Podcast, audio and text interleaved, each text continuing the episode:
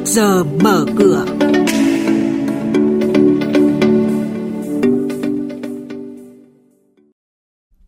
Thưa quý vị và các bạn, Ngân hàng Thế giới dự báo kinh tế thế giới suy giảm ở mức kỷ lục.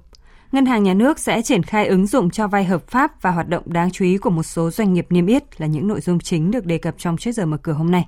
Xin mời các biên tập viên Bảo Ngọc và Bá Toàn thông tin chi tiết. Thưa quý vị và các bạn, Ngân hàng Thế giới vừa công bố báo cáo kinh tế toàn cầu.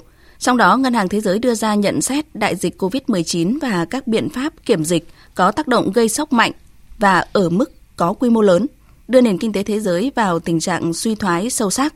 Theo dự báo, năm nay kinh tế toàn cầu dự kiến sẽ giảm 5,2%. Đây là chỉ số suy thoái lớn nhất kể từ chiến tranh thế giới thứ hai. Ngoài ra, dự kiến kinh tế toàn cầu sẽ phục hồi vào năm 2021. Ngân hàng Nhà nước vừa công bố dự thảo lấy ý kiến quy định về cơ chế thử nghiệm có kiểm soát hoạt động công nghệ tài chính fintech trong lĩnh vực ngân hàng. Dự thảo nêu rõ sẽ thực hiện giám sát các hoạt động thí điểm như công ty fintech cung cấp dịch vụ thanh toán, tín dụng cho vay ngang hàng, P2P lending. Thời gian thử nghiệm các giải pháp này kéo dài 1 đến 2 năm.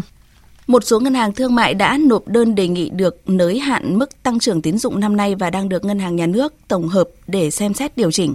Mới nhất là Ngân hàng Tiên Phong Banh đã dùng gần hết hạn mức tăng trưởng tín dụng 11,5% mà Ngân hàng Nhà nước giao. Do đó, Tiên Phong Banh rất mong được Ngân hàng Nhà nước nới zoom lên 15%. Một số ngân hàng khác cũng tăng trưởng tín dụng khá khả quan trong nửa đầu năm nay nhờ đa dạng kênh bán hàng.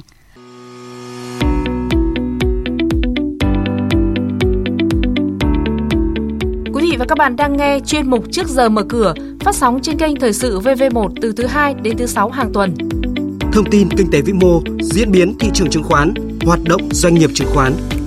Trao đổi nhận định của các chuyên gia với góc nhìn chuyên sâu, cơ hội đầu tư trên thị trường chứng khoán được cập nhật nhanh trong trước giờ mở cửa. Công ty cổ phần phát triển hạ tầng kỹ thuật, mã chứng khoán là IGC vừa công bố tài liệu Đại hội cổ đông năm nay dự kiến tổ chức ngày 19 tháng 6 tới.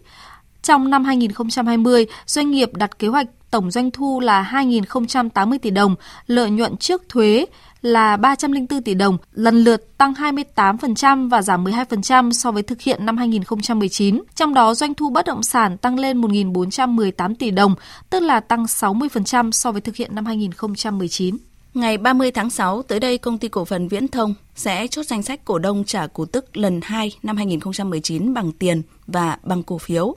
Theo đó, FPT Telecom sẽ chi tới hơn 248,74 tỷ đồng để trả cổ tức cho cổ đông hiện hữu với tỷ lệ là 10%, tương ứng một cổ phiếu sẽ nhận được 1.000 đồng. Thời gian thanh toán cổ tức dự kiến từ ngày 30 tháng 7 tới đây. Công ty cổ phần chứng khoán MB, mã chứng khoán là MBS cho biết ngày 16 tháng 6 tới đây sẽ chốt danh sách cổ đông trả cổ tức năm 2019 bằng tiền mặt với tỷ lệ 10%, tương ứng một cổ phiếu sẽ được nhận 1.000 đồng. Thời gian thanh toán của tức dự kiến từ ngày 24 tháng 6. Công ty nông nghiệp quốc tế Hoàng Anh Gia Lai mã chứng khoán là HNG vừa công bố báo cáo tài liệu Đại hội cổ đông năm 2020. Trong năm 2020, doanh nghiệp lên kế hoạch doanh thu thuần là 4.307 tỷ đồng, lợi nhuận trước thuế là 566 tỷ đồng.